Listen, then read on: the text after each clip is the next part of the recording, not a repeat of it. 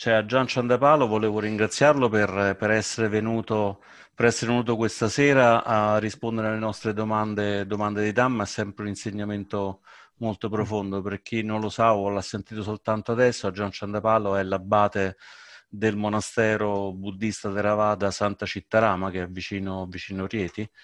E, e in questa serata risponderà a, a domande di Dhamma, non ci sarà eh, spazio per altro genere di domande, ma tutti quanti sono invitati, invitati a farle. Eh, a Gianna, come pensiamo di fare? Vuoi rispondere a una domanda di quelle poste, una domanda da direttamente facciamo alternate? Pensavo sì, di, di iniziare con uh, le domande che mi sono già venute uh, da, via, via, email. Potrei iniziare a, a rispondere a, a, ad una di queste e poi magari qualche domanda vostra. E, e cerco di, di, rispondere almeno a, a questi, queste scritte durante Bene. il periodo. E, e prima, prima, di iniziare vorrei offrire un, un suggerimento che, che, possiamo trattare questo tipo di incontro un po' come una meditazione. Perché voi siete probabilmente a, a vostra casa dove posso immaginare che ci sono tante possibili distrazioni e potrebbe essere facile um, avere solo una, un'attenzione parziale dovuto alle varie distrazioni. E quindi um, magari non è il momento di, di, mangiare o fumare una sigaretta o parlare con qualcun altro.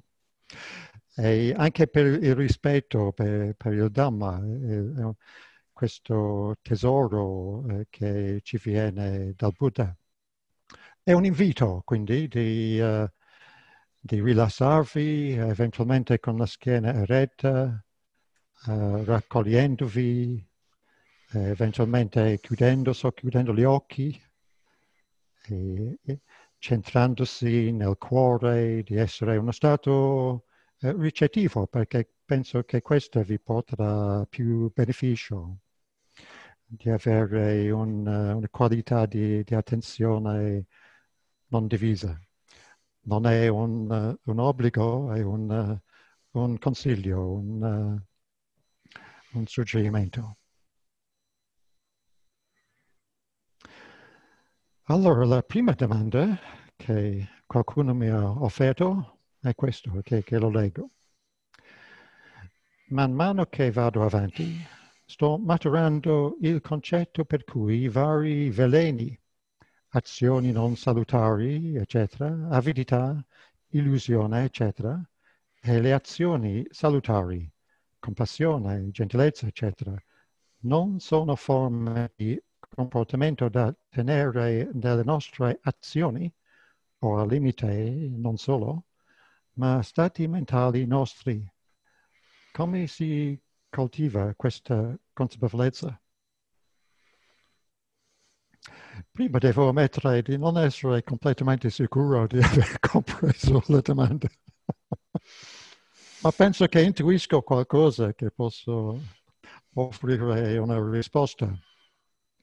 Uh, prima uh, dovrei introdurre questo tema dei così chiamati veleni, tre veleni o anche tre fuochi.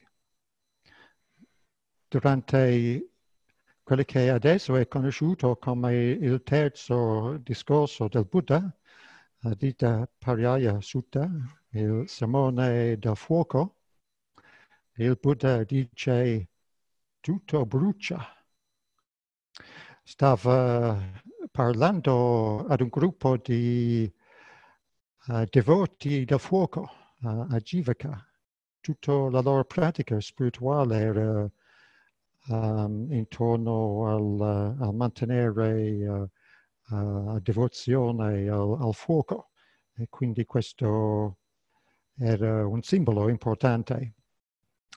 Il Buddha chiede cosa brucia, occhio brucia, forme visive bruciano, il contatto sensoriale brucia, uh, sensazione brucia, uh, tutto quello che viene condizionato uh, da questa sensazione, tutto questo che viene costruito sopra brucia.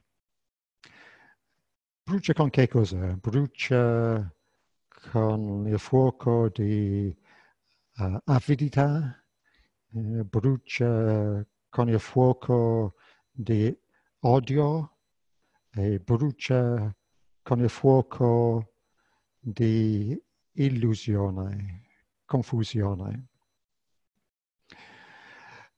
E tutto brucia con uh, la vecchiaia, la malattia, la morte, la separazione, il dolore, sofferenza, eccetera.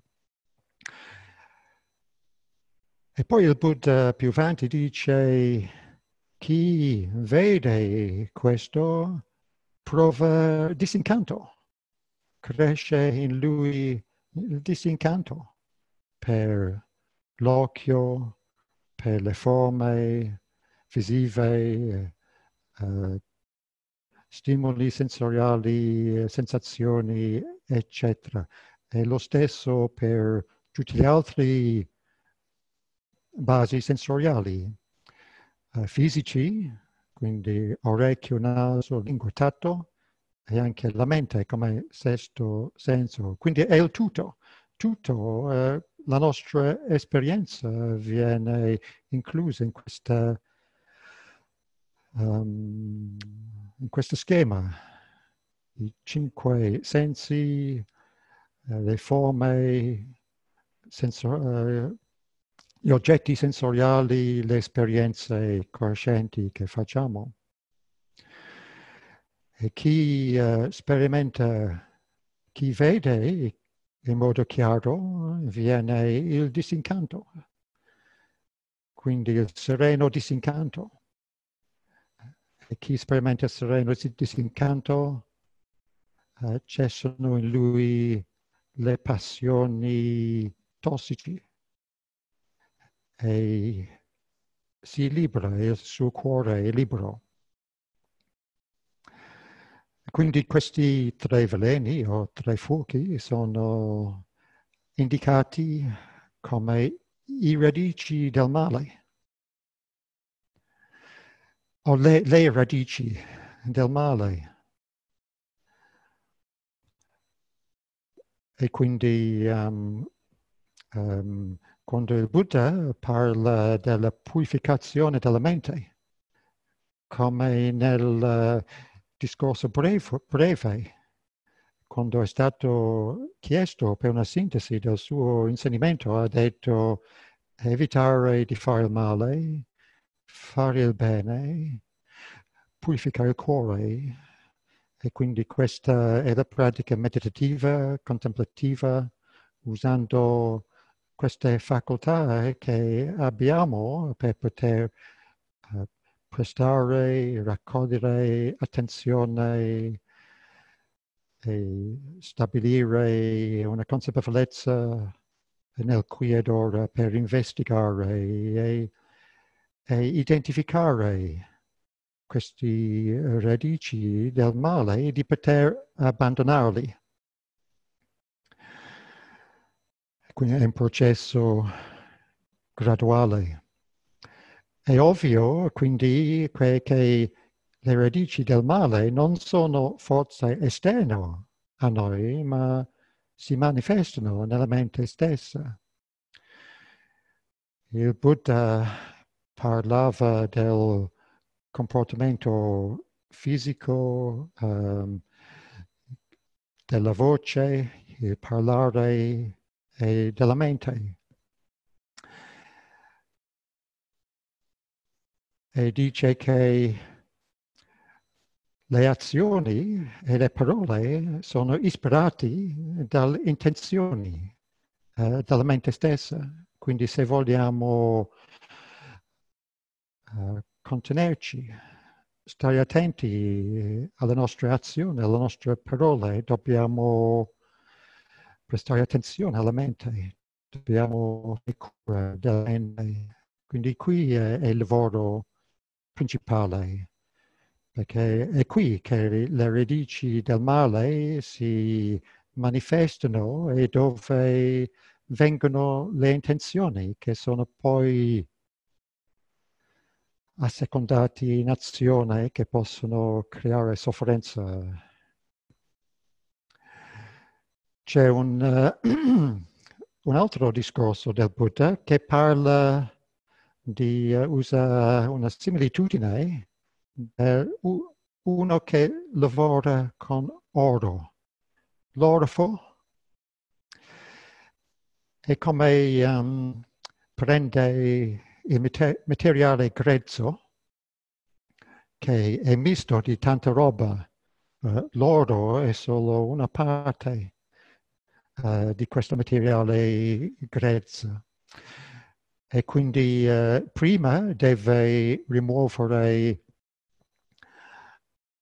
le parti, um, il materiale più grossolana, le uh, la ghiaia, i pezzi più grossolani. E poi um, i pezzi più medi, quindi sabbia grossolana e poi alla fine uh, rimane una, una sabbia uh, sottile. E poi um, prendendo questo oro che e uh, rimosso tutte queste varie, varie impurità, può mettere su un fuoco, aggiungere uh, colore e raffinarlo ancora di più. E poi può lavorare sull'oro in modo che diventa malleabile, flessibile, che può essere usato in molti modi utili per fare gioielli, braccialetti, collane, eccetera. E il Buddha ha detto è, è la stessa con questa pratica.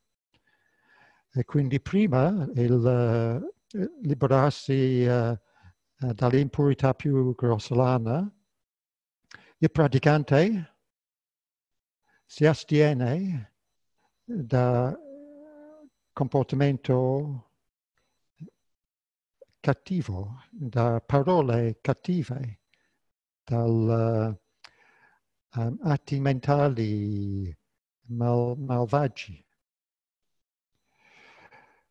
E poi uh, sono le impurità medie ancora lì, come la sabbia grossolana.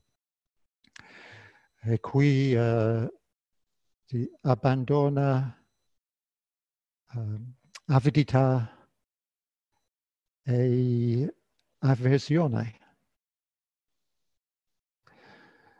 E poi, eh, avendo rimosso le impurità medie, rimane, rimane ancora le impurità più sottili. Questo è soprattutto illusione, il senso di identificazione. Io sono questo, la mia la mia persona, la mia casta, la mia posizione, cosa pensano gli altri di me.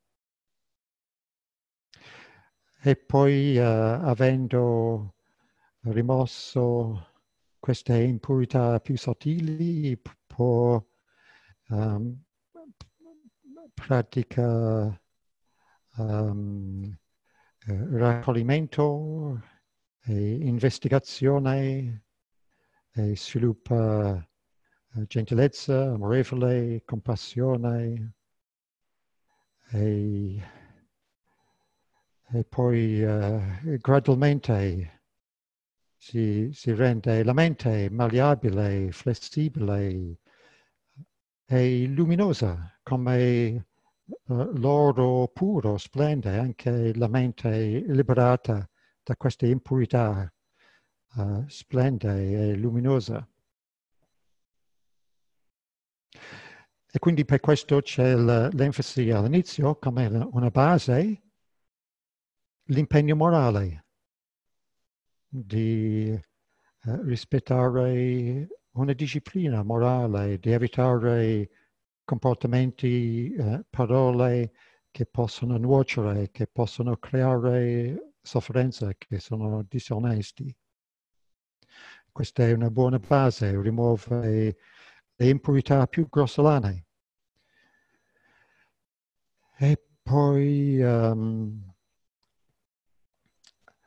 uh, diventando, sviluppando maggiore consapevolezza nel qui ed ora, um, quando si accorge di uh, stati mentali uh, negativi, uh, come le varie forme di avidità, di avversione.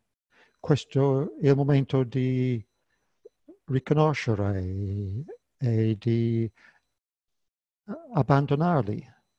Non significa di sopprimerli, di sentire in colpa e e usare la forza di volontà di non uh, avere questi stati mentali, ma non afferrandoli, non uh, um, seguendoli, assecondandoli, loro cessano da soli e quindi gradualmente perdono potenza.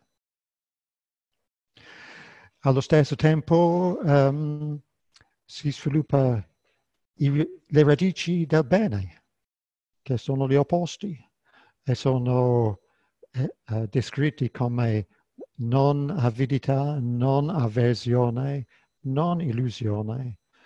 Quindi nel senso positivo sono come eh, generosità, eh, rinuncia, sono eh, gentilezza amorevole e compassione sono comprensione e saggezza che viene dalla mente raccolta, interessata a guardare dentro, oltre le apparenze superficiali delle cose.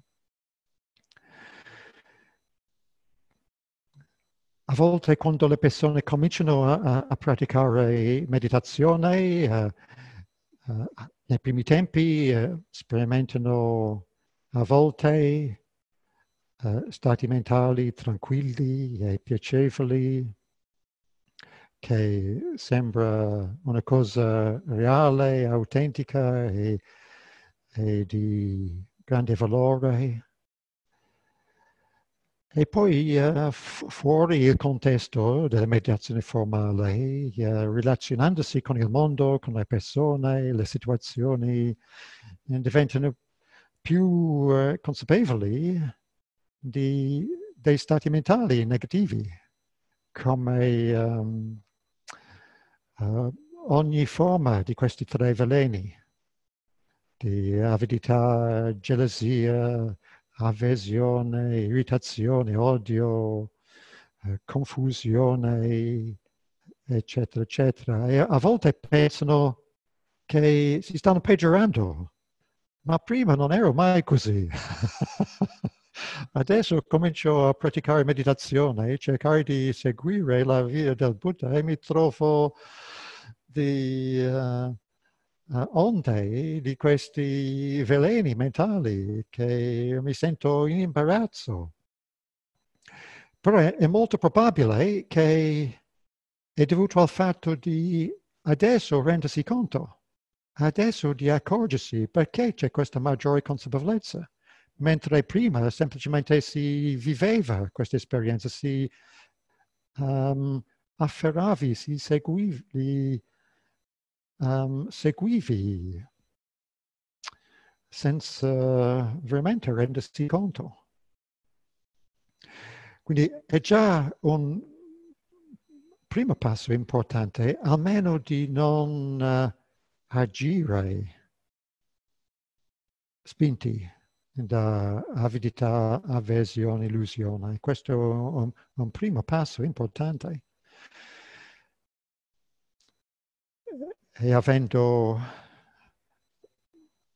um, reso pienamente cosciente le buone motivazioni di seguire una disciplina morale, di sviluppare integrità morale grande aiuto in questo primo passo, di cominciare ad avere una fiducia di sé e porta maggiore serenità interiore, mancanza di rimorso, liber- libertà dal rimorso. Però allo stesso tempo, non essendo ancora completamente risvegliati, sperimentiamo questi veleni mentali. Così non c'è bisogno di sentire in imbarazzo, sentire in colpa se non sono uh, seguiti, uh, resi in azione, resi in atto. E così possiamo usare la meditazione, questa uh, capacità di rimanere connessi nel momento presente con le cose come sono, um, eventualmente il contatto con il corpo, avere un'ancora per l'attenzione e, e quello che si sperimenta a livello emotivo e di avere questo, questa prospettiva di poter includere um, un, un, uh, una mente avida o anelando qualche esperienza piacevole che ci si rende conto che non è appropriato in questo momento a secondare di cercare di soddisfare questo desiderio. E quindi si può rimanere paziente, non seguendo la brama, non sopprimendola, sopportando pazientemente un senso di vuoto o di insoddisfazione, un desiderio non soddisfatto e cosa succede? Penso che prima o poi si nota che cessa da sé, rivela la sua natura mutevole, impermanente. Quindi poi l'impermanenza non rimane solo come una bella idea, e si lascia la mente stessa, la situazione rivela, rivelare in modo diretto questa verità anche con il desiderio.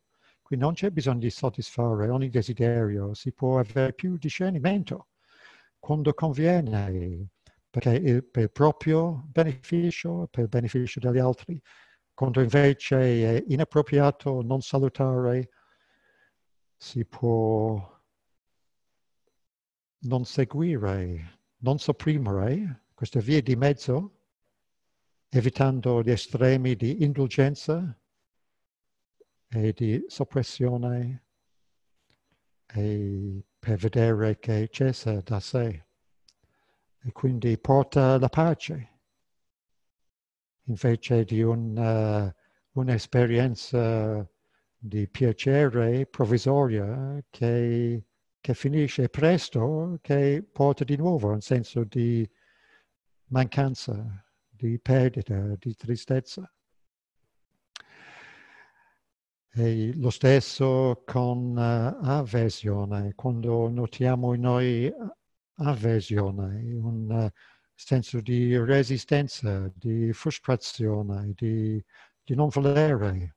C'è il, mentre avidità c'è il andare verso qualcosa, di volere, di voler possedere, consumare, mentre avversione c'è un voler allontanare, respingere.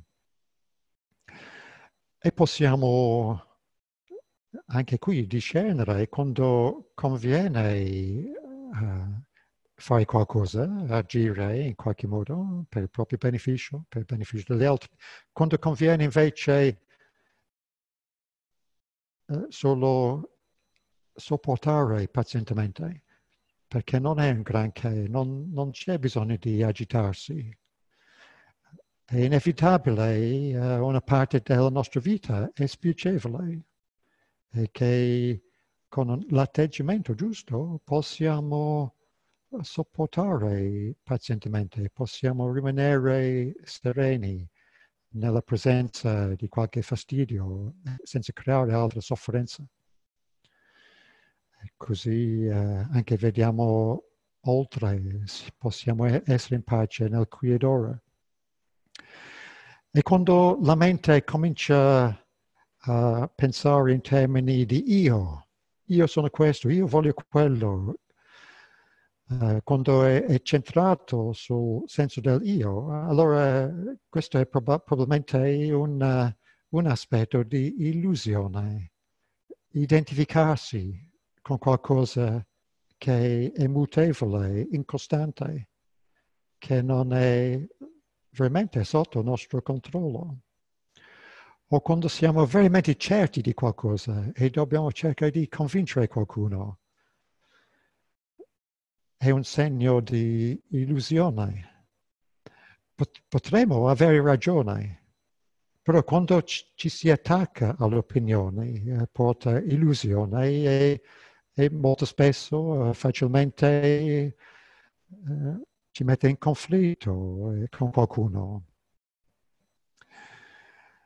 E così uh, penso di aver accolto dalla domanda che anche quando si riesce a non agire in modo egocentrico, spinto dai veleni mentali, comunque si, si sperimenta a, leve, a livello mentale eh, questi veleni diventano più evidenti. Quindi è un buon segno che si sviluppa questo livello di, di consapevolezza perché poi si può evitare di essere schiavi ai stati mentali non salutari e tutte le conseguenze spiacevoli che possono portare se invece siamo schiavi ai veleni mentali. Quando riusciamo a vedere così com'è e lasciare andare, gradualmente perdono potenza e diventano sempre meno forti, svaniscono e diventiamo sempre più liberi. Quindi è un processo graduale e bisogna fare cura della mente perché e dalla mente viene l'intenzione. E non c'è bisogno, bisogno di chiedere a qualcun altro se è, è una forma di avversione o, o um, avidità. Siamo solo noi che possiamo discernere e usiamo questa facoltà che abbiamo di essere consapevoli l'intelligenza intuitiva che viene. Quando ci apriamo a, allo, al quadro grande e sviluppiamo questa chiarezza dentro di noi. E quindi ci porta alla liberazione dalle cause principali della sofferenza. E quindi dalla sofferenza stessa o in termini positivi ad una felicità autentica.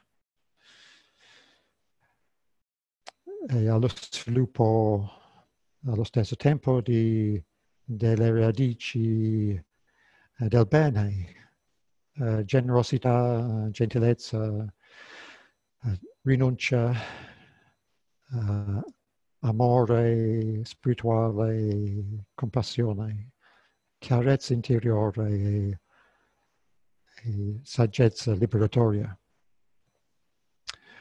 Ma penso che questo è sufficiente per, per una domanda. Ho ancora tre domande scritte e magari potrei rispondere a qualche domanda vostra. Non so se qualcuno vuole scrivere su, su chat, ad esempio, oppure uh, alzare la mano e parlare. Se, si sono già prenotate diverse persone a Gian. Ok. Eh, c'è Marco Zaccheo che ha chiesto per primo la parola, quindi se vuole fare la domanda, vedo che già il microfono è aperto, può farla. Va bene, prego. Sì, buonasera a tutti. Ciao Marco. Eh, ciao, ciao Gian. Eh, io in via di massima conosco tre tipi di meditazione, che è quella semplice del respiro, una meditazione di metta e una meditazione di Vipassana come tu la, la proponi nel, nel, sito della Santa Città Rama. Ora, le domande sarebbero due. Eh, me, si può alternare una meditazione ad un'altra o è meglio fare un certo, per, per un certo periodo di tempo lo stesso tipo di meditazione, ad esempio? una settimana di metta, una, una settimana di vipassana e una settimana sul respiro. E l'altra sarebbe come potrei acquisire, conoscere nuove meditazioni. Grazie. ok. Allora, ma personalmente non suggerisco di essere così schematico um, possiamo essere più spontanei, dipende dalle condizioni del qui ed ora. Ad esempio, uh, se uno ha iniziato con l'uso della presenza del corpo, il respiro come un oggetto principale dell'attenzione e trova beneficio con questo, magari uh, generalmente si può iniziare una meditazione uh, praticando in questo modo. Non per tutto il tempo, magari per un, un terzo, ad esempio, della durata della meditazione. Oppure affinché la mente è un po' più raccolta, un po' libera dai soliti impedimenti, c'è una presenza mentale più continuativa e e maggiore chiarezza interiore e si può anche mollare la presa dal respiro. Si può anche fare un periodo senza applicare nessuna tecnica, come uno esperimento, di cercare di rimanere presente in uno stato ricettivo, di essere oh, si può dire la consapevolezza non selettiva di essere colui che conosce o di essere quello che conosce, di essere la consapevolezza stessa. E quindi in questa fase non è più applicare una tecnica, è semplicemente essere. E qualsiasi cosa che emerge, che si manifesta nella mente, può essere osservato, può essere sentito, sperimentato come un oggetto dell'attenzione, un oggetto di investigazione per notare come ti fa sentire, qual è la reazione immediata. E se invece di seguire la reazione e si continua di guardare dentro oltre l'apparenza immediata chiedendosi com'è questo.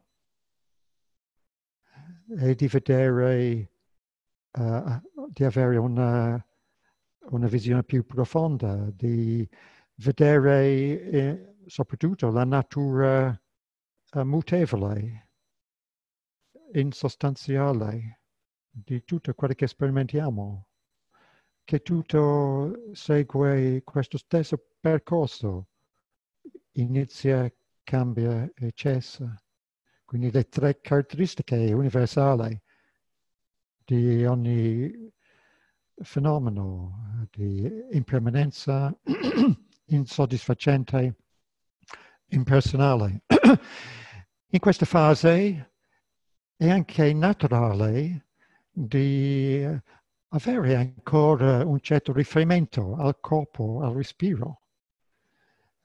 E può, è, è anche utile di avere un'ancora un per l'attenzione ma non, non, c'è bisogno di focalizzare tutta l'attenzione sempre sul respiro.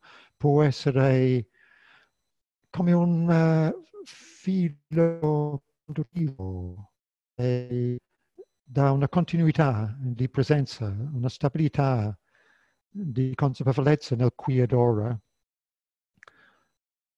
un'ancora per l'attenzione, allo stesso tempo aprirsi a qualsiasi cosa che si manifesta, una, di aprirsi ad una consapevolezza inclusiva. Poi um, a volte uh, può essere di beneficio praticare meta, lo sviluppo di gentilezza amorevole. Uh, parlerò più di questo um, nel rispondere ad una domanda scritta, ma questo è un modo di anche uh, energi- energizzare la mente quando si è un po' depresso, si è un po' giù, mancanza di energia, tutto è un po' buio di coltivare queste belle, belle qualità del cuore, della benevolenza, gentilezza amorevole, come un'energia positiva, come fa sorgere la luce per um, rallegrare la mente, per sviluppare un'energia positiva, ma anche per contrastare eventuali tendenze di negatività, avversione, paura. E poi ci sono um, vari altri strumenti meditativi come per investigare, farsi domande, domande per avviare investigazione. Uh, com'è questo? Come sono? Come è fatto questo? Evitando uh, domande che tentano di uh, suscitare una proliferazione mentale, il tipo, e perché? Ma tipi di domande che possono aiutare ad avviare un'attenzione diretta, silenziosa, di il chiedersi uh, com'è questo? Uh, chi sono? E quindi si può avere un, un oggetto di meditazione di base, come il respiro che trovo utile, ma anche il corpo, il corpo in generale, il corpo che respira che può essere usato all'inizio per raccogliere l'attenzione e poi per aprirsi ad una consapevolezza aperta. Oppure se uh, all'inizio della meditazione la mente è così turbata perché si è avuto una, una giornata difficile, sono successe tante cose e proprio non è fattibile um, focalizzare sul respiro, si può semplicemente accogliere quello che si sente nel momento. Sentire il corpo, le sensazioni, le onde emotive e tutto questo insieme. Con un atteggiamento gentile, non giudicante, um, per stare con quello che c'è. Uh, essere in pace con le cose come sono.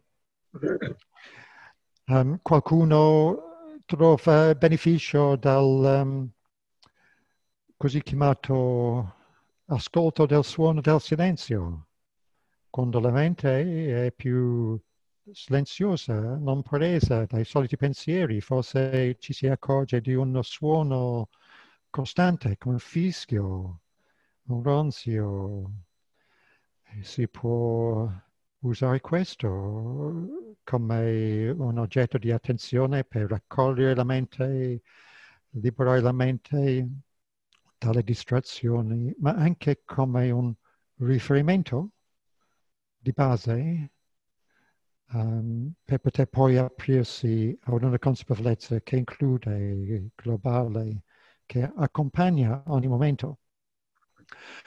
Poi ci sono tipi di contemplazioni che si può fare sul Buddha, la figura storica, anche come la potenziale che abbiamo ciascuno di noi, la mente risvegliata, queste facoltà che abbiamo, eh, che possiamo uh, uh, coltivare, la, men- la, mente risvegliata, la saggezza um, della comprensione diretta, il, il Dhamma, il messaggio del Buddha, la via di mezzo che conduce alla, alla conoscenza diretta, alla pace incrollabile del cuore, um, lo duplice sentiero, le quattro nobili verità. Quindi possiamo anche usare meditazione come contemplazione, uh, ripetendo frasi o port- portando in mente questi temi per esplorare eh, il Sangha eh, fondato dal Buddha. Ci sono gli esseri risvegliati, Arya Sangha, quelli che hanno portato al termine la loro pratica eh, seguendo le indicazioni del Buddha, um, che possono essere monaci, laici, uomini, donne. Poi c'è la comunità monastica fondata dal Buddha con la sua regola eh, per portare avanti questo messaggio um, nel futuro, um, che ha durato già 26 secoli, che continua a trasmettere, mettere in pratica, realizzare questo insegnamento. Questi sono temi di, di contemplazione possiamo contemplare la morte, um, la nostra, uh, nostro impegno morale, ricordare i nostri atti generosi. Tutti questi possono avere un, uh, un ruolo nella nostra pratica. Um, però di solito si ha uno strumento come base, come un oggetto come il respiro, il suono del silenzio, il corpo, e poi di tanto in tanto, quando potrebbe essere utile per um, uh, far sorgere fede, uh, incoraggiamento, per equilibrare um, i veleni mentali per uh, lavorare con gli impedimenti, con, uh, come um, desiderio sensoriale, irritazione, eh, torpore, sonnolenza, eh, irrequietezza, agitazione o uh, dubbi scettici. E possiamo diventare più intuitivi in, invece di avere troppo schematico, di essere più spontanei, di poter rispondere in modo uh, più saggio alle esigenze del momento. E quindi quando ad esempio si, si, si sente molto sonnolente, forse il ritmo del respiro può può essere calmante, ma può uh, finire uh, a farti addormentare. E così forse è meglio stare con gli occhi aperti e sviluppare energia, praticare meta, ad esempio, in, oppure visualizzare luce. O, quando si è preso dalla lussuria, forse non è il momento giusto di praticare meta gentilezza amorevole che può rinforzare il senso di attrazione. E sul, uh, sul sito di Saddha, saddha.it, Saddha è la parola pari per fede, S-A-W-D-H-A.it, ci sono molti file audio, discorsi, meditazioni guidate, anche sul monastero, anche sul uh, sito Pian de Ciliegi, il centro di ritiro dove vado di solito ogni anno, Piace, in Piace, vicino a Piacenza, hanno un canale YouTube con molti, molte meditazioni guidate. Forse non conviene fare troppi, passando un giorno ad uno o l'altro, ma quando serve per un po' rinforzare la pratica o per rispondere a qualche esigenza particolare, può essere utile sperimentare e avere il coraggio e di vedere per se stessi cosa funziona meglio le proprie um, debolezze, le proprie, um, proprie carattere. Allora, penso che è sufficiente per questa domanda. Sì, grazie. Passo ad una domanda scritta? Va bene. Cerco di essere più succinto con questo. Dove il limite tra imparare a stare con le cose così come sono e diventare passivi e quindi rinunciare ad agire per migliorare il futuro? Allora, spesso parliamo di uh, sviluppare uh, questa consapevolezza delle cose come sono.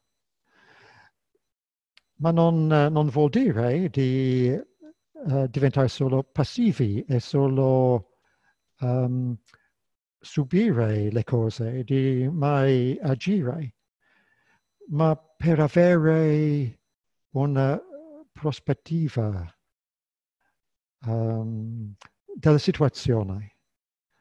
Ad esempio, una situazione eh, di poter essere consapevole eh, di eventuale reazione interiore, allo stesso tempo la situazione così com'è, quindi avere un senso del quadro grande e invece di reagire in modo impulsivo, in modo automatico, di poter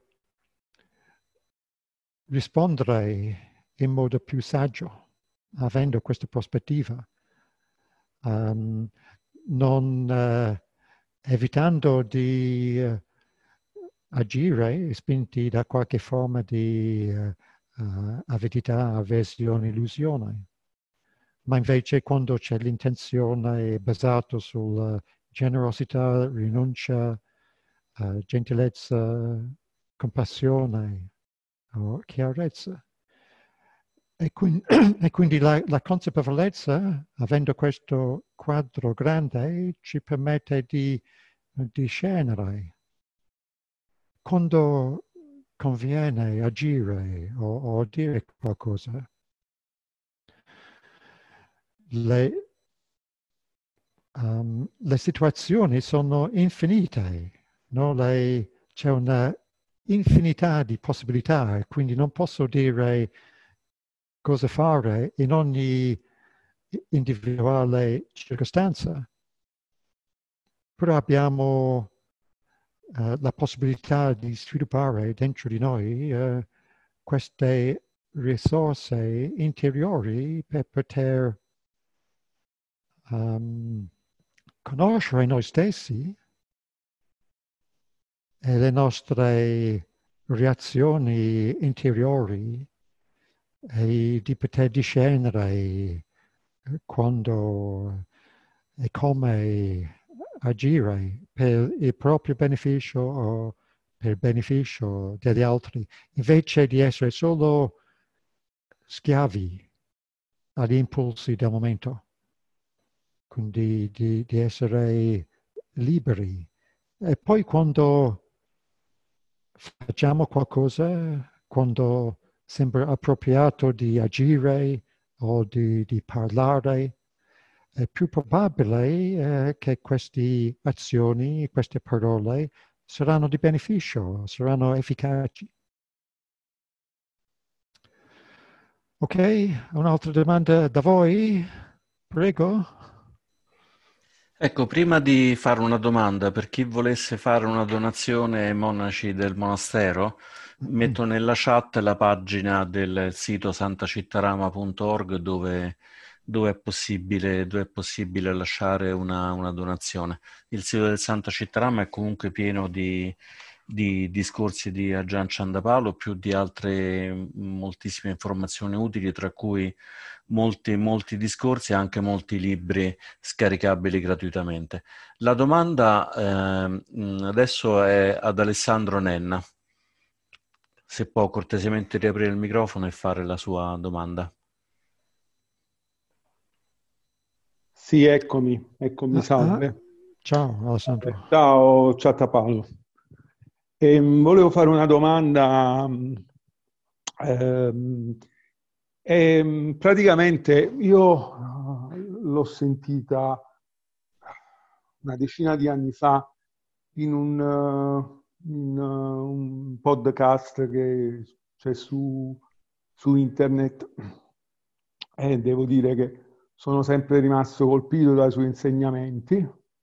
Però la domanda che volevo fare è che mi rimase impresso una sua affermazione che diceva che Um, il buddismo, la meditazione, senza un percorso di Dharma, mm, diciamo che, lo dico a parole mie, non è consigliabile, non ha un suo effetto. Non... Allora, questa cosa a me um, la riportai una volta in un seminario mh, che andava più sulla psicologia, una specie di psicologia della Gestalt, e ehm, praticamente eh, che usavano la meditazione, addirittura quella Theravada. Io feci la domanda e dissi questa cosa, insomma, fedelmente come la disse lei, che chiaramente, siccome erano dei corsi a pagamento, subì una grande, diciamo, antipatia degli altri, fui quasi cacciato via da, da questo, da questo seminario, insomma, fui invitato a non parlare, a non dire niente, insomma. Io dissi, guardi, io sto zitto perché sto a casa sua, però, insomma, voglio, avrei preferito una risposta.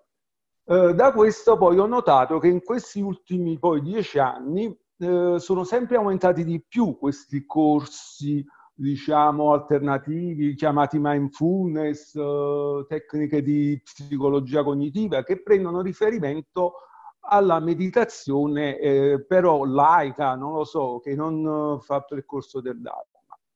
E le chiedevo proprio, la domanda mia era, vertiva proprio su, questo, su questa questione. Grazie mille.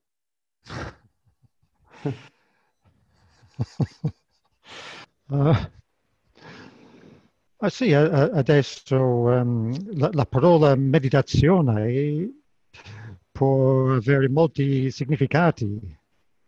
Per, in,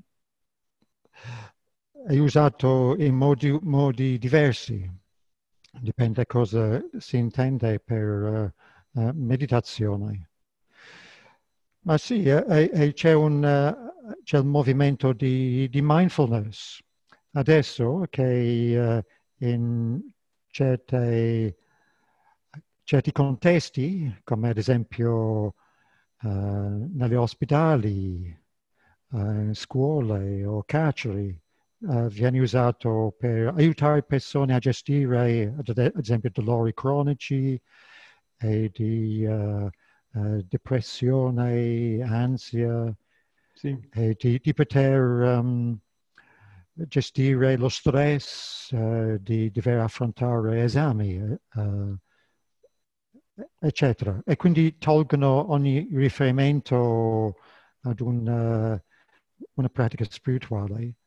E va bene, e chiaramente in, quel contesto non, non, è appropriato introdurre una, una religione. Um, però il, il, la meditazione, se non... Uh, um, I risultati uh, saranno limitati se non, sono, non è applicato nel contesto di un'integrità morale, ad esempio. Sì. Questo è, è, proprio fondamentale. Il nostro maestro Ajahn Chah quando uh, aveva visitato uh, gli Stati Uniti in, uh, negli anni 70, sentendo da, dai praticanti laici lì come vivevano, è rimasto veramente colpito dal, um, anche molto piuttosto scoraggiato perché ha detto queste persone sono come, sono come delinquenti che finiscono in carcere e poi chiamano l'avvocato di cercare di uh, liberarli dal carcere e poi appena fuori carcere tornano a fare le stesse cose. Quindi se uno sta, medican- sta meditando, cercando di uh, sviluppare uh, una tranquillità interiore, una, la pace del cuore, poi si comporta in modo che, che, crea, che disturba, che, che crea uh, agitazione, rimorso, eccetera, eccetera. E non, uh, la meditazione non avrà grandi risultati. Quindi è proprio uh, di importanza fondamentale un, uh, una disciplina morale. Si spera che se una persona sviluppa maggiore consapevolezza, allo stesso tempo diventa più sensibile e comprende da se stessi. Però a volte siamo, siamo stupidi. Magari abbiamo un senso di, di um, il diritto, è il mio diritto di fare quello che voglio, di soddisfare i miei desideri.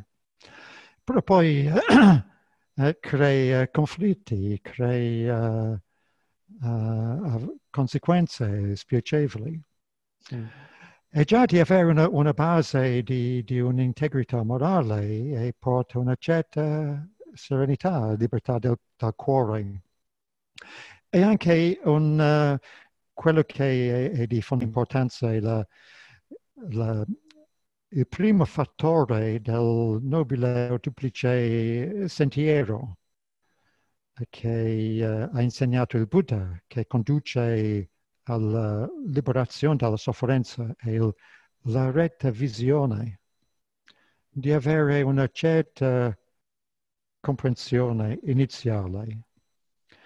Non significa di attaccarsi ad una dogma, una posizione, ma di, ad esempio, di comprendere sono responsabile per me stesso invece di uh, um, dare la colpa alla sofferenza al, agli altri, al governo, al, al, ai genitori, ai figli, al mondo, al Dio, eccetera, eccetera. Se uh, c'è una comprensione iniziale che c'è karma, karma Kama Vipaka, causa ed effetto, sono responsabile a me stesso. E così ho anche quello che mi serve, ho questo potenziale, dipende a me, ho quello che mi serve per poter applicarmi, per uh, venire a comprendere e per liberarmi dall'avidità, avversione, illusione e quindi di uh, realizzare la liberazione del cuore.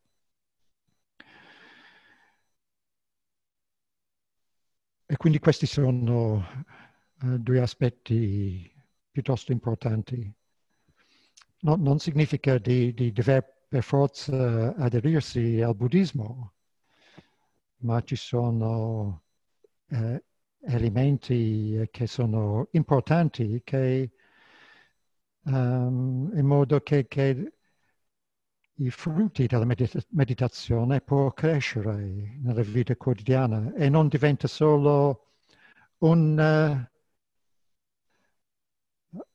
nascondiglio provvisorio, un, uh, una tregua breve che, che si vive questa serenità nella vita quotidiana anche quando ci sono tante cose da fare e bisogna per, per integrare nella vita quotidiana. Allora c'è, c'è una, una, domanda scritta che mi sembra piuttosto ah, importante. Infatti le altre due mi, sembra, mi sembrano importanti. Uh, se posso procedere. Uh,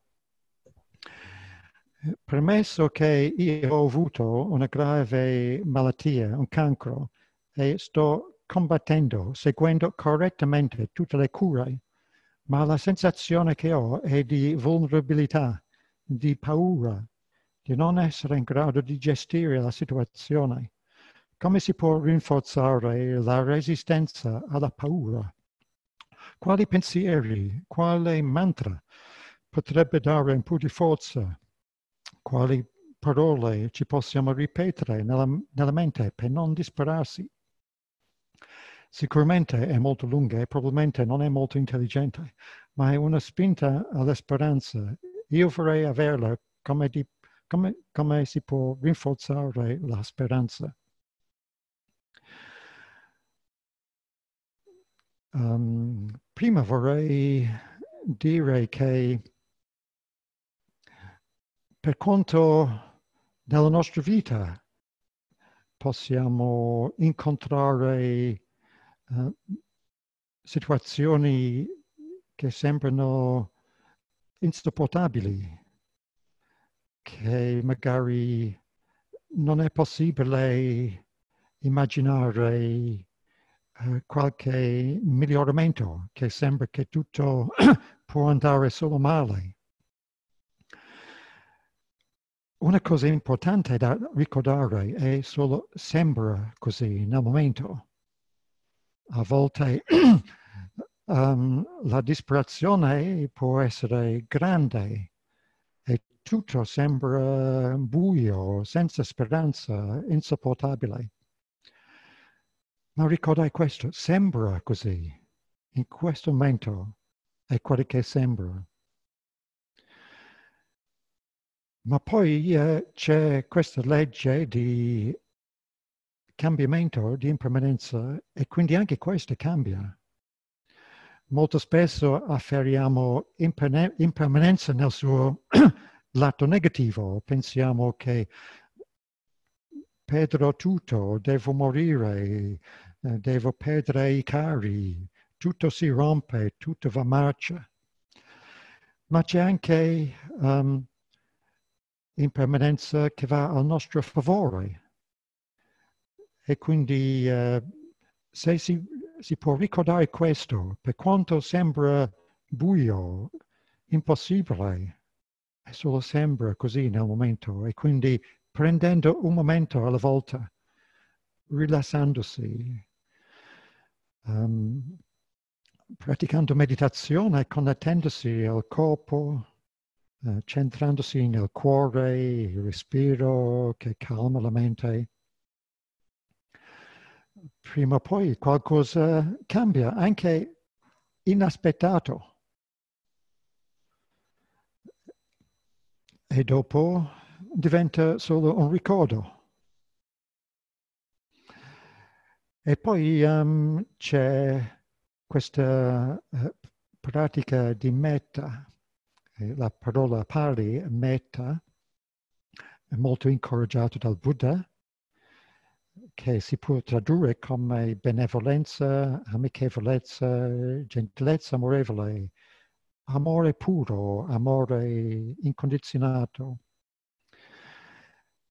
E quindi possiamo prendere questo tema e prima generare verso noi stessi. E quindi c'è un tipo di meditazione formale che si può fare. Uh, ci si rilassa, si porta attenzione nel cuore,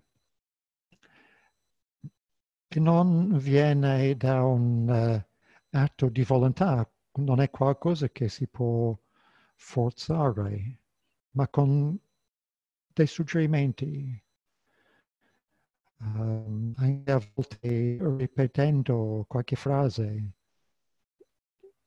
che io possa stare bene, che posso essere in pace. E leggermente centrati nel cuore e sentire un'energia che emerge o un calore, raggi di luce che si espandono dal cuore, riempendosi con questa energia positiva che viene da un rilassamento interiore, un, un aprirsi, permettendo il cuore di aprirsi. E si può prima rivolgere questa meta verso il proprio corpo. Una qualità, energia positiva che può essere di beneficio per il corpo riempendosi, toccando ogni cellula del corpo. E poi se viene uh, scomodo pensare che questo essere qui, che, che diventa scomodo pensare che io posso stare bene, perché a volte magari non mi sento degno. Um, ho sempre egocentrico. Si può modificare leggermente la frase e che questo essere qui possa stare bene, essere felice, libero dalla sofferenza. Bisogna coesistere una vita intera. Con questo essere qui, quindi conviene iniziare con un atteggiamento gentile. E anche se non si può sentire questa energia positiva, si può almeno non nutrire negatività o avversione o resistenza o paura. Si può essere in grado di tollerare pazientemente quello che è spiacevole o difficile. Un momento alla volta, perché l'esperienza che facciamo è sempre qui ed ora. Possiamo concepire periodi di tempo e può sembrare impossibile sopportare questo per un'ora, per un giorno, per un mese. Però l'esperienza è sempre solo un momento alla volta, se riesco a stare, a sopportare pazientemente questo momento, posso anche il momento successivo.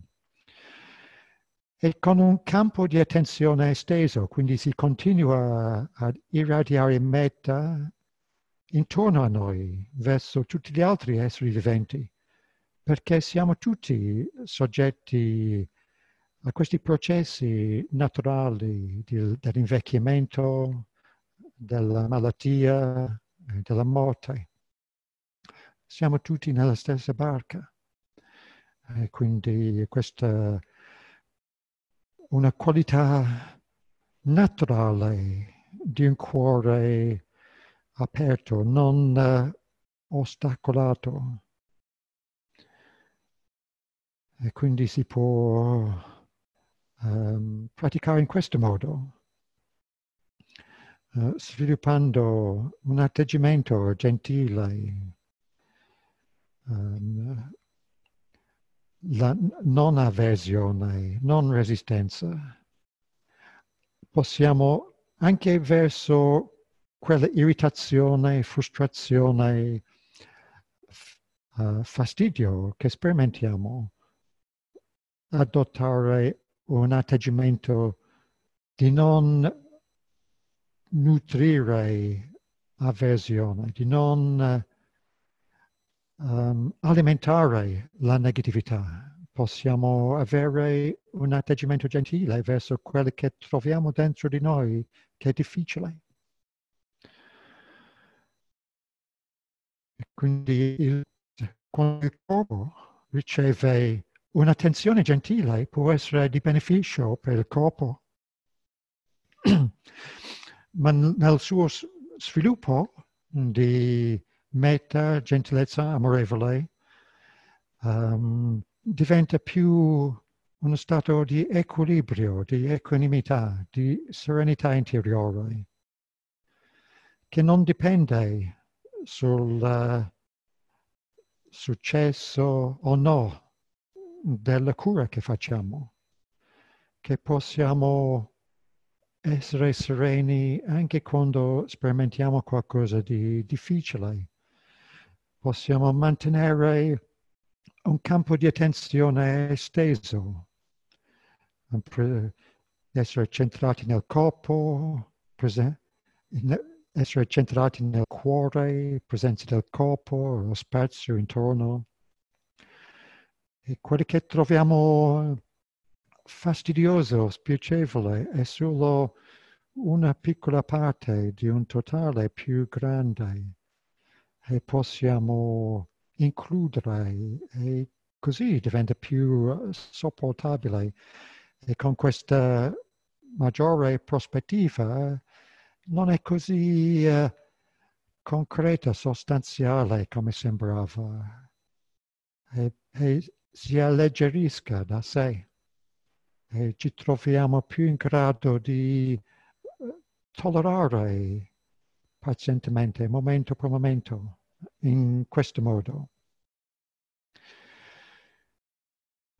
E con uh, lo sviluppo di equanimità uh, possiamo anche includere uh, questo fatto di essere soggetti ai cambiamenti, che non possiamo esercitare un controllo completo su tutto questo, che um, non c'è certezza che, che possiamo guarire, che prima o poi dobbiamo morire. E questo è assolutamente normale e possiamo anche sviluppare un senso di pace nel, nel riconoscimento della morte. Il nostro maestro uh, Ajahn Chah, quando stava male, ha detto che c'era la medicina, c'era la cura che lo seguiva e ha detto che c'erano due possibilità che poteva guarire. Ha detto in questo caso va bene. Oppure forse non funzionava e e forse deve morire. Anche questo va bene.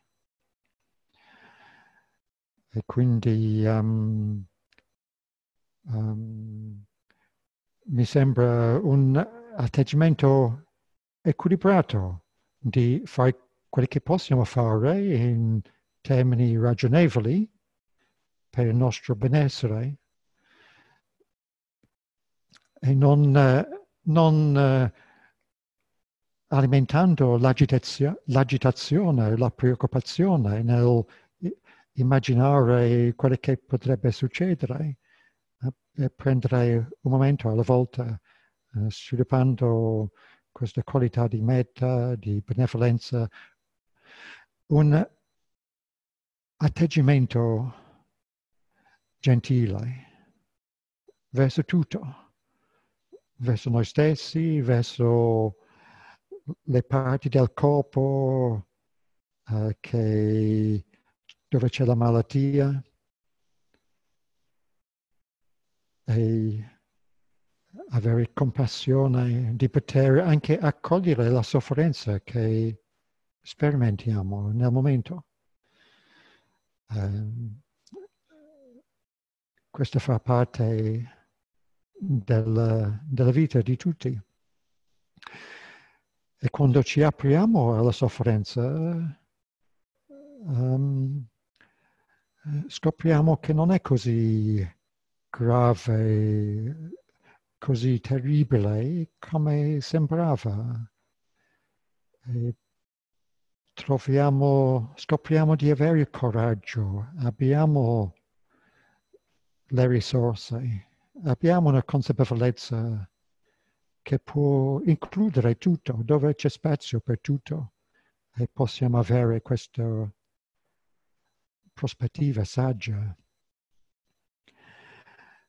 Poi ho, sentito da persone che sono ammalati anche gravemente e che nonostante, nonostante le difficoltà, il, il dolore, il, l'aspetto spiacevole, in qualche modo la loro vita era arricchita, perché tutte quelle cose che possono riempire la testa, che sono veramente futili, banali, non hanno nessuna importanza, cadono via. Le cose importanti diventano veramente chiari e cominciamo a apprezzare le cose ordinarie che tendiamo a prendere per scontato. E le cose semplici possono avere più intensità, specialmente il nostro rapporto con gli altri. Apprezziamo i gesti gentili, um, la disponibilità di qualcuno di stare vicino, di ascoltarci e arricchisce il cuore. Quindi uh, vorrei dire che um, sul nostro sito internet del Santo Gitarama c'è una pagina di insegnamenti di monaci e monache e c'è un bel discorso da una monaca. Si chiama Sister Medanandi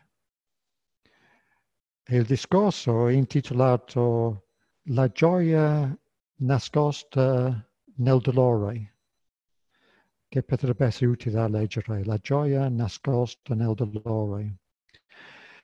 E anche sul sito di Satta, che avevo menzionato prima, che è fatto da amici del monastero con materiale specificamente utile per praticanti laici.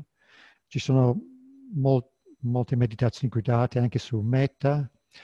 C'è anche cliccando sul menu um, canti, ci sono riflessioni su Metta, quindi ci sono le recitazioni che si può fare su Metta c'è il testo che si può scaricare e quindi anche ripetendo queste parole possono essere d'aiuto nel mettersi in contatto con uh, questa, questa, qualità del cuore non impedito per, per trovare accesso a questa qualità naturale del cuore. Ok? anche, anche l'ultima domanda mi sembra abbastanza importante. Um, ci sono tante altre domande da voi? In questo momento ci sono due persone con, con la mano alzata, Gianna. Uh-huh, uh-huh. Noi avevamo pensato di chiudere alle nove e mezzo, che però siamo pressoché eh, arrivati. Non so se per te è possibile, visto che poi gli orari sono molto Oh, va bene, procediamo, procediamo. direi che a questo punto non, non prendiamo altre domande. Grazie.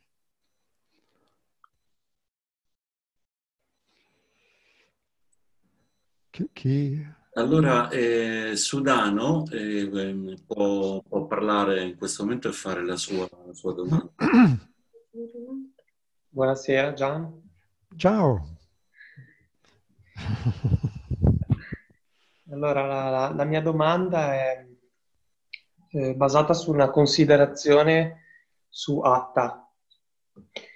Eh, spesso nel buddismo si sente, insomma, a livello superficiale parlare di non sé e associarlo a un discorso proprio di negazione del, dell'individuo, eccetera. Ma se si, si, scava più a fondo si capisce che questo eh, approccio non è giusto ehm, meditandoci su, eh, mi è venuta in mente questo, questa riflessione, vorrei condividerla e sapere che cosa ne pensa. Um, Atta o io, in, in, senso inteso appunto come io, um, è uno strumento che utilizziamo naturalmente per rapportarci col mondo esterno. Quindi non è una negazione, il Buddha non nega che c'è in qualche modo a livello concettuale uno strumento che è l'io che utilizziamo per relazionarci con gli altri. E lo si capisce da molti testi, anche lui stesso riferendosi eh, in certe circostanze a se stesso, per esempio nell'Anapanasati Sutta dice felice sono nel cuore, monaci, eccetera. La domanda è come, fa, come fare a spiegare il concetto di non sé in maniera, diciamo, semplice, ehm, tenendo conto di questo, ecco, che non è distruggere io, è, no. è saperlo usare nel modo giusto. Che cosa ne pensa di questa riflessione? Sì, um, non è un dogma da afferrare, non, non, è giusto dire in giro non c'è un sé. Questo non, non diceva il Buddha, ma quello che prendiamo come noi stessi o come la nostra possessione. Se um, investighiamo, uh, scopriamo che è tutto impermanente, è, è tutto um, dipendente su condizioni e non, non, uh, non, è sotto il nostro controllo. E, e così, um, nel senso atta, come un sé, ha un senso di qualcosa eterno, immutabile, uh, indipendente. Il Buddha invece di speculare sulla natura di, di questo usava la sua mente, la mente sviluppata nel raccoglimento e nella consapevolezza per investigare dentro di sé, dentro la sua esperienza diretta, vedeva che tutto, tutto quello che poteva essere oggetto della sua attenzione, era impermanente, eh, insostanziale e impersonale, che non, uh, non poteva avere esattamente come voleva. E quindi questo è annata, non sei. E così uh, in questo processo del risveglio è uh, sviluppato questa comprensione profonda di, um, e di non essere più identificato con le condizioni mortali del corpo, della mente. E così era libero. Il suo cuore era libero.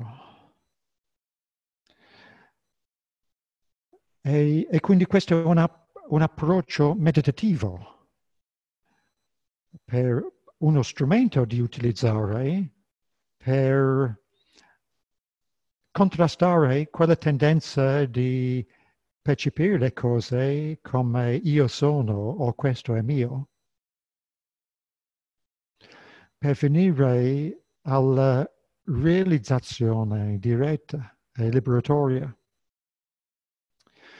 C'era una, una volta um, sono stato um, in, in, in, in, Puglia, mi ricordo, a una conferenza pubblica e, e qualcuno mi ha chiesto, allora io devo cercare di annullare uh, il mio stesso, la mia vera natura.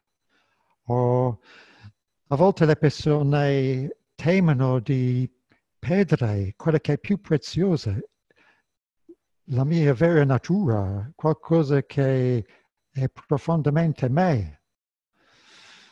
Ma ho cercato di spiegare che non, non si tratta di, di perdere qualcosa, tranne l'illusione. Un'illusione che è fonte di grande sofferenza, perché quando qualcosa va male con il corpo, si, si pensa, oh, il mio corpo, o quando, quando qualcuno mi offende, penso, mi sta offendendo, mi identifico un so- come un soggetto e quindi soffro. E di vedere oltre questa illusione non è, di, non è di perdere niente, ma in un senso di guadagnare tutto, perché di essere, essere identificato con qualcosa c'è separazione dal resto. E quello che sento di essere una, una cosa piccolissima in questo cosmos enorme e si sente così vulnerabile con la realizzazione di anatta invece è di essere uno con tutto. Ma questa è la realizzazione, non, non si tratta di afferrare un dogma, è da, da sperimentare. E così si, si vive più eh, nella consapevolezza stessa, che non ha confine, che non è di nessun luogo, non ha nessuna qualità individuale, non è un soggetto separato da qualcosa. E, uh, e quindi di, di, poter poi vivere con questo senso del sé convenzionale in modo saggio, in modo appropriato. Quindi non, non, non nega la, la realtà convenzionale, che anche io ho ancora un passaporto, ho, ho, un, ho un nome da Monaco, ho un nome dal passaporto, adesso ho due passaporti, uno italiano e uno britannico. non so se sono, non, non, non sono troppo al rischio di diventare, uh, come si dice, quando la, la personalità divide in due.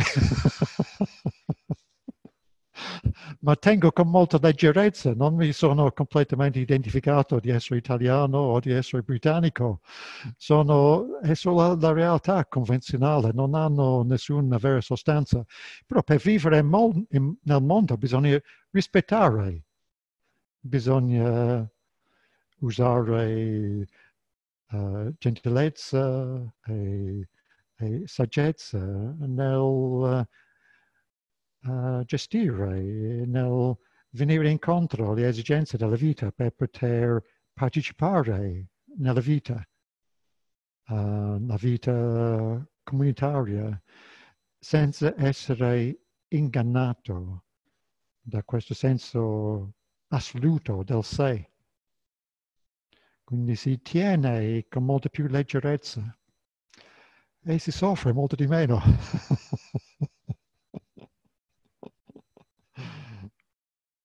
Va bene? Allora, questa è l'ultima domanda scritta. Come possono le nuove generazioni imparare ad accettare i cambiamenti della vita molto delicati, come vivere da soli o approcciarsi al mondo del lavoro che al giorno di oggi è instabile? Come possiamo affrontare al meglio questo periodo senza scoraggiarci? E come possiamo accettare la solitudine? Sì, capisco che specialmente per i, i, giovani in questi tempi può essere molto difficile e, um, di, tutte le restrizioni che sono imposte, le poche possibilità che abbiamo adesso per eh, fare esperienze, per viaggiare, studiare, eccetera. Ma come dicevo prima, um, è, è, naturale uh, a volte quando le circostanze sono così di sentirci scoraggiati, uh, disperati, e, ma di rendersi conto che e sembra così nel momento e anche questo cambia. E non, nonostante tutto, possiamo anche riflettere su come siamo fortunati. Um, potete immaginare di fare questa esperienza prima di avere internet, prima di avere tutti questi dispositivi elettronici, prima di avere antibiotici, antidolorifici o vaccini, eccetera. E quindi um,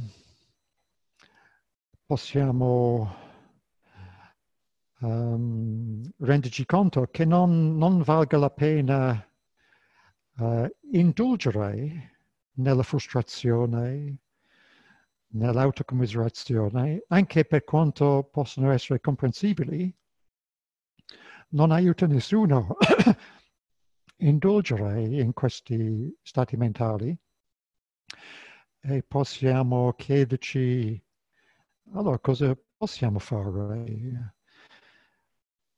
Allora magari abbiamo più tempo per fare cura di noi stessi, di fare esercizi fisici, di uh, fare yoga, uh, discipline come Tai Chi. Uh, adesso si può anche imparare da internet, conferenze Zoom, eccetera, imparare online. Magari si può imparare una lingua.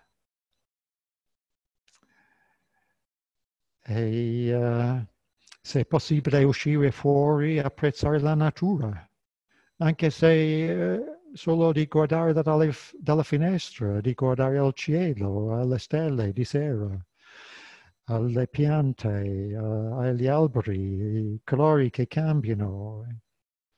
Se possiamo andare fuori, possiamo fare camminate, possiamo correre, fare anche uh, esercizi aerobici, ginnastiche, fa battere il cuore, fa funzionare i polmoni.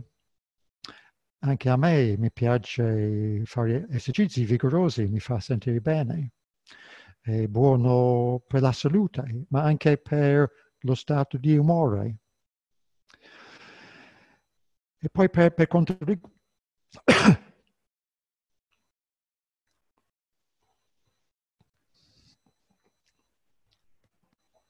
Per quanto riguarda la solitudine, anche questo è un'esperienza comune. Anche persone che vivono uh, con altri a volte si sperimentano la solitudine, solitudine perché non, non, hanno tutto in comune con gli altri. Magari ci sono cose che non... Uh, non riescono a condividere o comunicare con altri e non pos- a volte dobbiamo essere da soli per forza.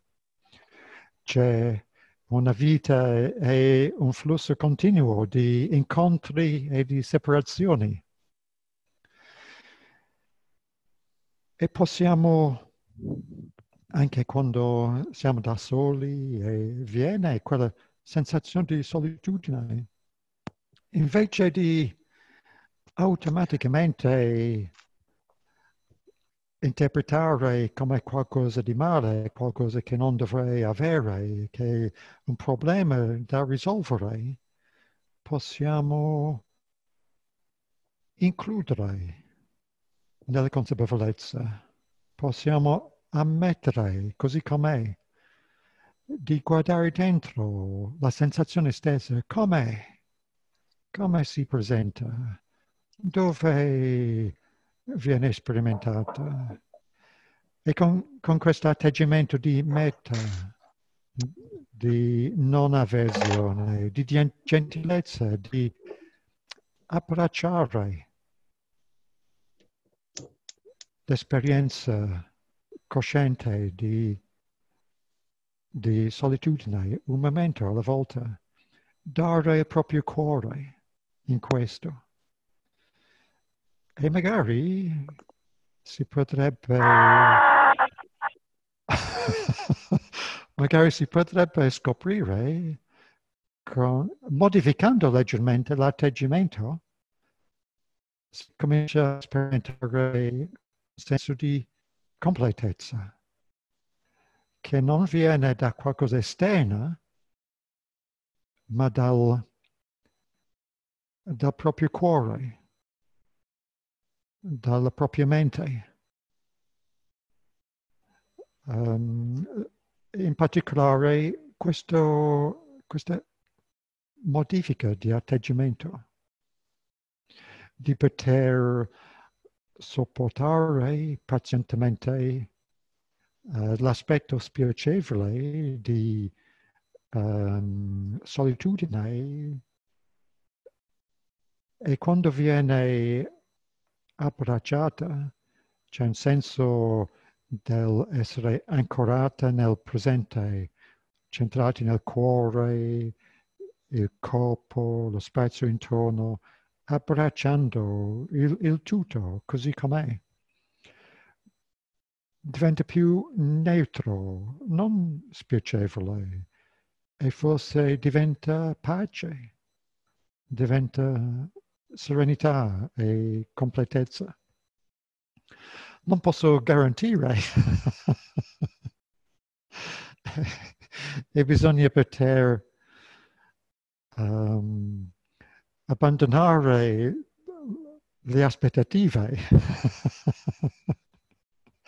e di essere in grado di aprirsi alle cose come sono in ogni sua forma e poi per poter vedere oltre si, magari si scopre che è tutto sopportabile e possiamo essere in pace con le cose come sono, anche quando sembrano orribili, terribili, non voluti. C'era un'ultima domanda? Sì, a Gian, c'è Ameneris che vuole fare l'ultima domanda e poi abbiamo già siamo andati già molto, molto più tardi, quindi possiamo chiudere. Amneris, se puoi aprire il microfono la domanda. Amneris, penso di ricordarmi di te, hai un nome un po' insolito. Veramente è la prima volta, grazie, grazie di tutto, ah, sì? veramente, è la prima volta che la vedo. No, ah. ho ascoltato le sue Dhamma Talk, la conosco, ma è la prima volta che la vedo, non sono mai venuta a Santa ah. Citarama però pratico e in questo momento il metodo di Mayasi Sado è, mm. è un insegnante qui vicino, fortunatamente è arrivato un anno fa, un insegnante eh, qui vicino dove vivo. E la mia domanda non è proprio sul Dhamma, cioè diciamo, allora, ehm, io sento fortemente la necessità di andare a vivere vicino a un monastero, se non in un monastero perché per me è fondamentale. Io nel mondo mi perdo, nei monasteri sto meglio, vicino ai monasteri. E, e, forse adesso posso perché sto riuscendo a vendere le mie cose così e vorrei provare con Città Viveka e sto addirittura cercando di andare in Inghilterra mm-hmm. perché ho vissuto nell'Hampshire, ho vissuto a Londra e frequentavo il monastero di Wimbledon a Londra Ah, sì, sì. Finché ho vissuto lì, facevo quattro ritiri all'anno e sinceramente poi sono tornata in Italia e mi è successo di tutto, non sono neanche riuscita a venire a Santa Citarama una volta. Io sono dieci anni che sono quasi ferma qui, tranne che sono riuscita a, a, a, a, andare al monastero dello Sri Lanka su a Milano una volta e ho fatto qualcosa, però ho avuto la grande, grande fortuna di aver conosciuto in Thailandia quando feci il ritiro a Chomtong, credo che lei lo conosca, eh, Chomtong vicino a Chiang Mai. Eh, Ci sono stato, sì. E sì. io ho fatto ritiri lì, oltre che da Buddha E ma mi sono persa. Ah, ecco, ho conosciuto, Yutada, ho conosciuto Yutadamo Bicco. No? La domanda è questa, e grazie a lui dieci anni via internet sono riuscita a mantenere la pratica. La domanda è questa. Ehm, per eh, entrare nei monasteri, città viveka, così, no? È, è importante in questo momento prendere una precittadinanza, visto che avviene la Brexit, oppure eh, venire a vivere così vicino ai monasteri? La domanda era questa, diciamo, la domanda è, è co- co- come si fa? Ma eh, il Brexit... una vita da laica... No, no, la mia domanda praticamente è questa qui, è questa voglia di eh, passare dei mesi all'anno in un monastero e sto, e sto eh, impostando la mia vita in questo modo. Mm-hmm. Sì, è, è, figlio ce l'ha. È, possibile, ma per quanto riguarda il Brexit è tutto più, piuttosto incerto ancora. Ho yeah. letto che pro- probabilmente sarà possibile per un italiano di andare in Inghilterra, ad esempio, per stare sei mesi senza un visto. Ah. Solo se, se vuole rimanere più a lungo magari c'è bisogno di un visto. E, uh, sono, sono, stato a Cittaviveka nei primi tempi, uh, sono arrivato lì proprio 40 anni fa. Eh, lo so. E vado eh. ogni tanto quando, quando riesco. E sì, è un monastero veramente bello. C'è anche... Amo tanto uh, l'Inghilterra, lì, ho una particolare sì, sì, e ci sono, c'è anche la possibilità per donne per stare. È anche, anche, questo il motivo per cui volevo provare. Sì, eh, ci sono delle be- belle casette uh, eh, nel bosco, circondata al bosco. C'è, di solito ci sono un paio di monache e poi ci sono alloggi per, per, donne laiche per stare periodi di tempo, come praticamente tutti i nostri monasteri. Anche qui adesso al Sant'Igitrama abbiamo intorno a 12 ospiti eh, che sono tutti qui almeno per un mese, perché di solito accettiamo anche soggiorni più brevi, ma per eh, evitare troppo via vai di persone e quindi rischi di, di prendere, di essere contagiati, abbiamo uh, dato permesso solo a persone che possono stare almeno un mese. Il monastero è quasi sempre pieno. Forse ci sono persone che non riescono a lavorare adesso. E ci sono alloggi per uomini e anche per donne. E quindi anche col Covid è possibile venire da voi? Sì, sì nel, nel, nostro sito ah. internet ci sono un po' di informazioni su, su tutto questo. Sì, ho, le, ho letto qualcosa, però mm. penso, ok. Quindi è possibile. Poi si può sempre inviare un'email o, o fare la prenotazione online dal, da, proprio dalla pagina visitare del sito. Grazie, grazie mille, grazie di tutto okay. l'insegnamento. Ok. Forse era il tuo nome che ho, ho ricordato, ma magari ci hai scritto in passato. Ma sì, sì, sì, sì. Ah, io sì, vi ho scritto, sì. sicuro. Sì. E mi so anche su SAD, sì. Grazie, mm. io devo dire grazie a internet perché sono riuscita in questo periodo veramente a mantenere mm. contatti. Quando mm. si, è chiusi in una situazione può aiutare. Bene. Ok, uh, vogliamo chiudere qui, se sì. Eh, sto mettendo nella chat eh, tutti quanti gli indirizzi sia di Santa Cittarama sia di Sadda e ho messo anche quelli del nostro gruppo di meditazione perché questa sera ehm, l'organizzazione diciamo, del gruppo di meditazione Terra Pura e ti ringrazio oltre che a nome mio anche a nome di tutte, di tutte le persone. Questa sera abbiamo raggiunto il numero più alto da quando abbiamo cominciato, siamo circa 20 persone, forse anche qualcosa di più collegate, quindi un ringraziamento da, dal, profondo, dal profondo del cuore per questi insegnamenti stupendi. Grazie davvero.